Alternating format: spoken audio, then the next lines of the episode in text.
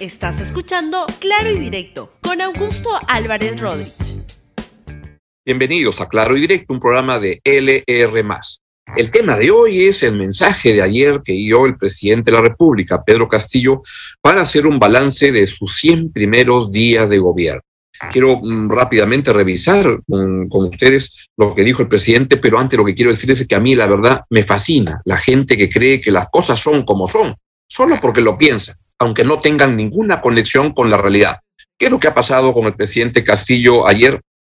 donde lanza un mensaje hablando de un país que solo existe en su deseo, en su intención, en su mente, pero que no tiene lamentablemente un correlato con lo que está pasando en el país, el país que él percibe que está ocurriendo, que está construyendo, y él habla de estos 100 días que han sentado las bases para transformar el país. Lamentablemente yo lo veo diferente y no es lo que quisiera para el país, porque lo que veo es que han sido 100 días frustrantes, con un problema enorme para poder organizar un gobierno mínimamente eficiente. Vamos antes a revisar algunas de las cosas que pronunció el presidente Castillo el día de ayer. Empezó desafiante diciendo que, uh, criticando a los sectores políticos que lo catalogaron de comunista y que expropiaría las propiedades. Esto dijo. Y también dijo otra cosa interesante que lo voy a comentar luego. Escúchenlo, escúchenlo por favor con poca vergüenza, un sector me dicen que no he hecho nada. Si ellos en 200 años se dedicaron a, a robarle a nuestro país, si en 5 o 10 años de gobierno no hicieron nada por la patria, hoy quieren que un campesino entre al gobierno y le exijan que en 100 días resuelva los problemas del país. Mi gobierno tiene un rumbo claro que está establecido en la política general del gobierno, con ejes y lineamientos claros para transformar nuestra patria. Con muchos de ustedes, desde ni como muchos de ustedes, desde niño, he trabajado para ganarme con el pan, con el sudor de nuestra frente. Por eso, siempre he vivido con dignidad. Yo tengo una línea clara impuesta por el pueblo Estamos realizando cambios estructurales en el Estado para que éste llegue a los que menos tienen. A mí nadie me pone la agenda. Yo no tengo jefes. Mi único jefe es el pueblo. Por ustedes estoy acá. También, desde la campaña y al iniciar este gobierno, me decían comunista y que le voy a quitar sus propiedades. Yo pregunto, han pasado 100 días de mi gobierno, ¿a alguien le he quitado sus casas o sus ahorros? ¿A alguien le he expropiado? Puras mentiras. Desde esta plaza histórica hago un llamado a los empresarios a que inviertan en nuestra patria y vengan para generar empleo para nuestra gente. Es interesante porque cuando el presidente dice que a él nadie le pone la agenda, yo no tengo jefes, mi único jefe es el pueblo, muchos han interpretado y con no poca razón que saben a quién le está hablando. Le está hablando a la premier Mirta Vázquez, quien curiosamente busquen ustedes por ahí y no estaba en la, en la escena, no estaba en el lugar donde estaban anunciando los 100 primeros días del gobierno algo extraño, y es que lo que está ocurriendo es que hay un cortocircuito entre ambos, entre la Premier y el presidente, que podría derivar en la renuncia de la señora Mirta Vázquez a ser Premier del gobierno de Pedro Castillo, quien dice que a mí no me pone la agenda nadie. Vamos a ver quién se la estará poniendo. También dijo el presidente Castillo que este, los ministros están en constante evaluación y el que no trabaje tendrá que irse a su casa. Algo muy, muy controversial en un momento en el cual hay varios ministros que ya deberían estar en su casa por las razones que le voy a comentar a continuación. Escuchen al presidente Castillo. A partir de la semana y en cada mañana, hoy tendremos presente el accionar de descentralizar y viajar inmediatamente a los pueblos para su atención. A partir de mañana, cada uno de nuestros ministros realizará el balance de sus respectivos sectores y no tenemos que permitir callar al pueblo. Exhorto desde aquí en esta plaza histórica que nuestros ministros están en constante evaluación. Ministro que no trabaja funcionario que no trabaje tendrá que ir a su casa. Así como hace 200 años, nuestros valientes héroes lucharon por la libertad y la independencia, hoy los peruanos libramos otra gran batalla, lideramos una gran batalla. Esta vez para liberarnos de otros flagelos, la pobreza, la corrupción, la desigualdad, la marginación, la discriminación que tanto daño le hace a, nuestra patria. Hay unos problemas con lo que está mencionando el presidente Pedro Castillo cuando habla que el ministro que no trabaja debe irse a su casa. También debería agregar ministros que son cómplices de actos incorrectos, ilegalidades y prebendas también deberían irse a su casa.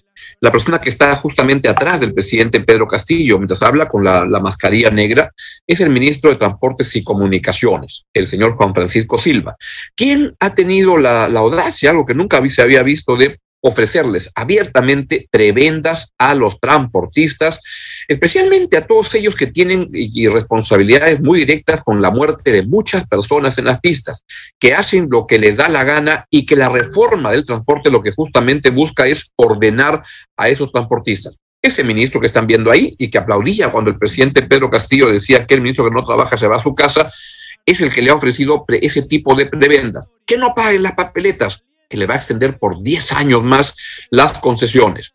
¿Y saben qué es lo que pasa? Además de que es gente incorrecta, porque es gente que está en contra de la reforma del transporte en el país, este señor es gerente de una empresa de transportes.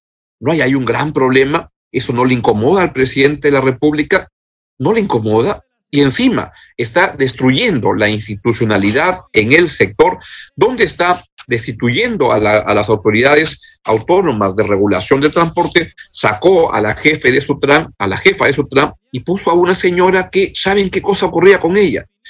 Que tenía un montón de investigaciones por malos manejos para uso particular cuando ocupaba otro cargo en el sector de transportes. Pero no solo eso, que tiene tres acusaciones de robo en supermercados.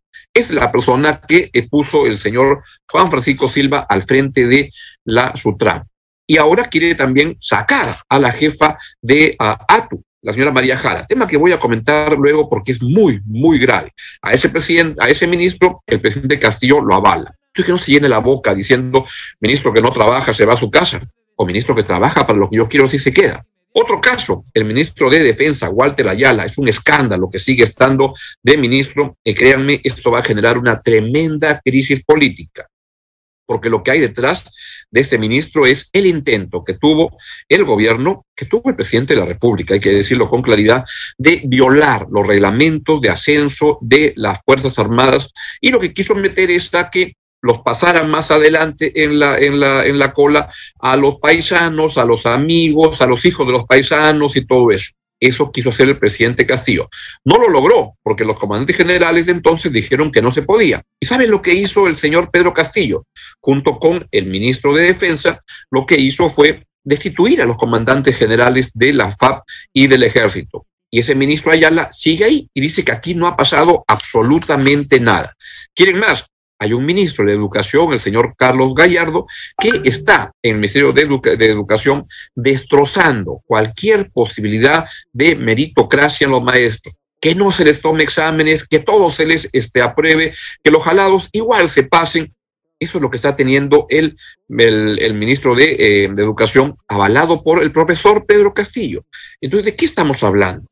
¿De qué de ministros habla? La verdad, es una vergüenza que esto ocurra y creo que el Congreso lo que va a tener que hacer, con toda razón, es empezando por el de defensa, siguiendo con el de, transportes y luego con la educación es llamarlos, interpelarlos y censurarlos, dado que el presidente de la República no puede hacer y hay que marcarle la cancha. Hay que ayudar a la Premier Mirta Vázquez a tener un mejor equipo, porque el principal obstáculo hoy en día para tener un mejor equipo de gobierno es el señor que ven con Poncho ahí, que estuvo ayer en Ayacucho, haciendo un balance de gobierno que la verdad de un país que solo está en la mente. Yo cuando otra vez, insisto, cuando veo gente así, siento sana envidia de gente que puede inventar su realidad y pintarla y creer que las cosas son como son, solo porque las dice que son así. Y se, se llena de una corte de ayayeros que le dicen, claro, Pedrito, todo va muy bien. Claro, jefe, así es, comprendido. Claro, vamos adelante, usted tiene la razón. También dijo el presidente Castillo ayer en su balance de los 100 días que más que balance era este, por momentos cosas que quiere hacer, que la Asamblea Nacional Constituyente es un grito popular. Escúchenlo, por favor. Creo importante manifestarles lo de la Asamblea Nacional Constituyente, que es un grito popular. Lo dijimos ante el Congreso de la República. Y hoy esta instancia del pueblo y el pueblo organizado tendrá que asumir ya su propio camino. Que nuestros ministros están en constante evaluación. Ministro que no trabaja, funcionario que no trabaje, tendrá que ir a su casa. Así como hace 200 años, nuestros valientes héroes lucharon por la libertad y la independencia, bueno, el presidente Pedro Castillo se contradice con, consigo mismo porque él había dicho que, que se iba a hacer las cosas de acuerdo con la Constitución y esa Asamblea Constituyente es ilegal, no está en la Constitución. Era además un tema que la Premier Mirta Vázquez y el, premier, y el ministro de Economía Pedro Franque habían dicho que no era una prioridad del gobierno y el señor Pedro Castillo lo pone en la agenda luego que la ministra de Trabajo había dicho que así iba a ser puede seguir siendo la señora Mirta Vázquez premier de un gobierno que hace todo lo que, lo que ella dice que no se debe hacer. Es terrible. También se refirió el presidente Pedro Castillo al tema de eh, Camisea y dijo que la renegociación del gas será abierta y transparente y este, dentro del marco constitucional y legal. Ojalá, escúchenlo por favor. El gas es de todos los peruanos. Por ello, vengo a anunciar que he tomado la decisión firme y decisiva de masificar el gas en todo el Perú. Hoy iniciamos con llevar el gas para las regiones del Cusco. Uno, Apurímac, Arequipa, Ayacucho, Moquegua, Tacna, Ucayali y otras regiones. Para ello, también hemos presentado el proyecto de ley sobre masificación del gas al Congreso de la República y desde acá exhorto a que lo aprueben de manera inmediata. La nueva política de masificación del gas natural nos permitirá recuperar este recurso energético para todos los peruanos. Esta es mi lucha. Los muy gaseosos pensamientos del presidente Pedro Castillo sobre el tema de masificar el gas. Claro que está muy bien, ya lo puede hacer, no requiere más leyes, no, no requiere más cosas lamentablemente vive una confusión ideológica el presidente que es demasiado gaseosa. Más anuncio del presidente. Dijo que aún va a aumentar el sueldo mínimo, que actualmente es de 930, pero que ahora aumentaría en 70 con un anuncio, fue lo que anunció el presidente de la República. Escúchenlo, por favor. Eso no la voy a permitir. Por ello, se derogó la suspensión perfecta de labores que afectaba a miles de nuestros hermanos trabajadores. A partir de diciembre, ningún trabajador formal ganará menos de mil soles mensuales hasta aumentar el sueldo mínimo. Más de 100 mil trabajadores en situación de informalidad fueron incorporados en la planilla electrónica a través del sistema de inspección del trabajo. Estas inclusiones en la planilla de las empresas de la actividad privada impactan en más de 400 mil personas. Medidas de austeridad. Lo mejor para mejorar los sueldos es una política económica estable, sólida, que promueva el crecimiento económico. Mire, el presidente Castillo anuncia un subsidio de 7.5% a salario mínimo, que pasa de 930 soles a 1.000 soles. Veamos, el sueldo mínimo en dólares en el año de diciembre del año 2020 eran 257 dólares. El sueldo mínimo de hoy de mil soles sería 248 dólares. ¿Por qué? Porque el dólar ha subido. ¿Por qué ha subido? Por consecuencia de las políticas económicas del presidente Pedro Castillo y toda la inestabilidad que está este, planteando. La inflación actual es de 6%. En conclusión, lo que Castillo te da, Castillo te lo quita. Un genio, nuestro presidente. Muy bien, y sigamos avanzando en lo que dijo el presidente de la República. Y además debo advertir que hace poco el ministro de Economía, Pedro Franque, dijo que no era conveniente subir el sueldo mínimo. ¿Por qué? Porque la economía estaba demasiado fría. y esto no lo iban a resistir las empresas que pagan el sueldo mínimo, que son las medianas, las, pequeñas empresas. Eso es lo que ocurre. Ahora Pedro Franque no dice nada, se contradice a sí mismo o le tiene que decir al presidente, sí señor, hay que elevar la popularidad presidencial.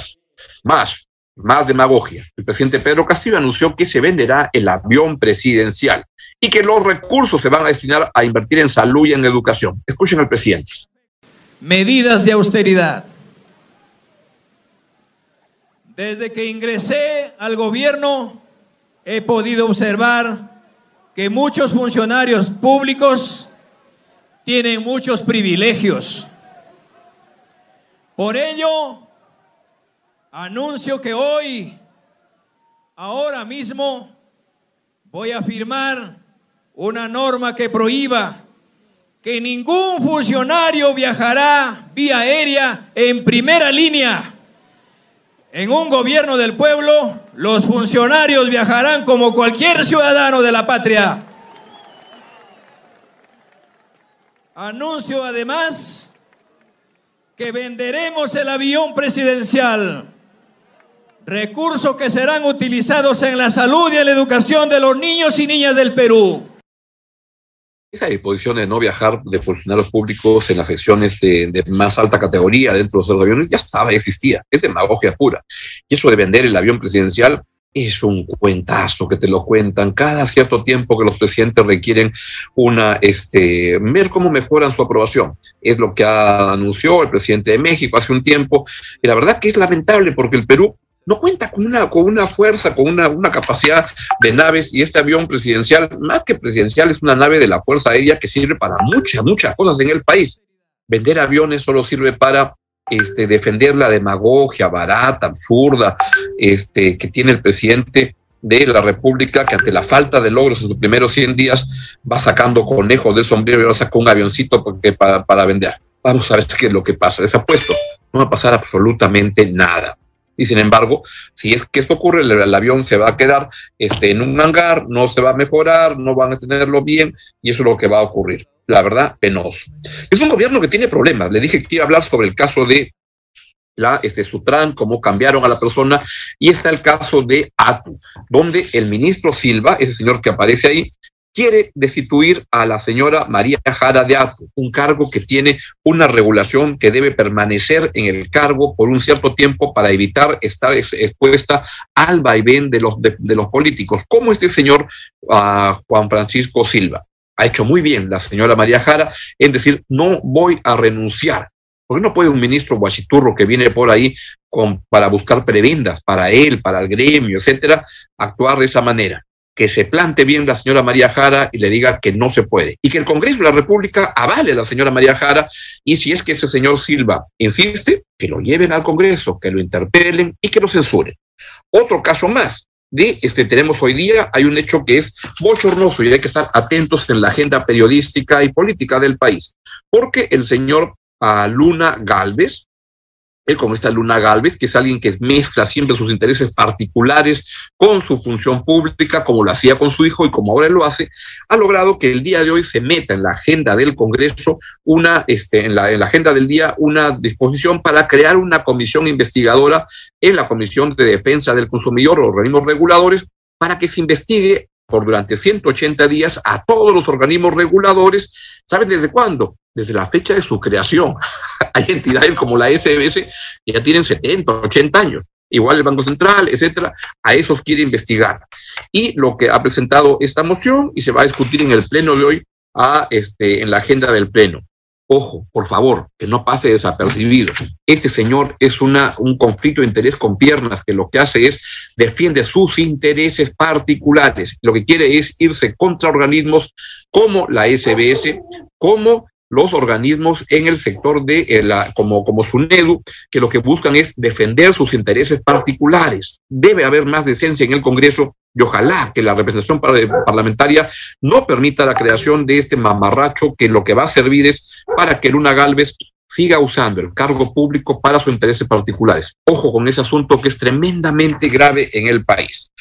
Y bueno, nos vamos deslizando ya al tema final, llegamos al final del programa, pero hoy juega Perú contra Bolivia a las nueve de la noche todos juntos hay que este, hacer barra por el Perú, los que vayan al estadio, los que lo vean en la televisión, todos juntos porque nos jugamos las últimas figuritas de esta eliminatoria, que ojalá sea una clasificatoria hoy arriba Perú. Pero el fútbol me da pie para otra, otra, otro asunto que quiero comentarles y que me es particularmente importante, y es lo que está pasando con el fútbol femenino del Alianza Lima. Pues, ¿qué es lo que está ocurriendo? Lo que está ocurriendo es que a veces el, también en el fútbol somos demasiado machistas y solamente festejamos los éxitos de los equipos de, masculinos.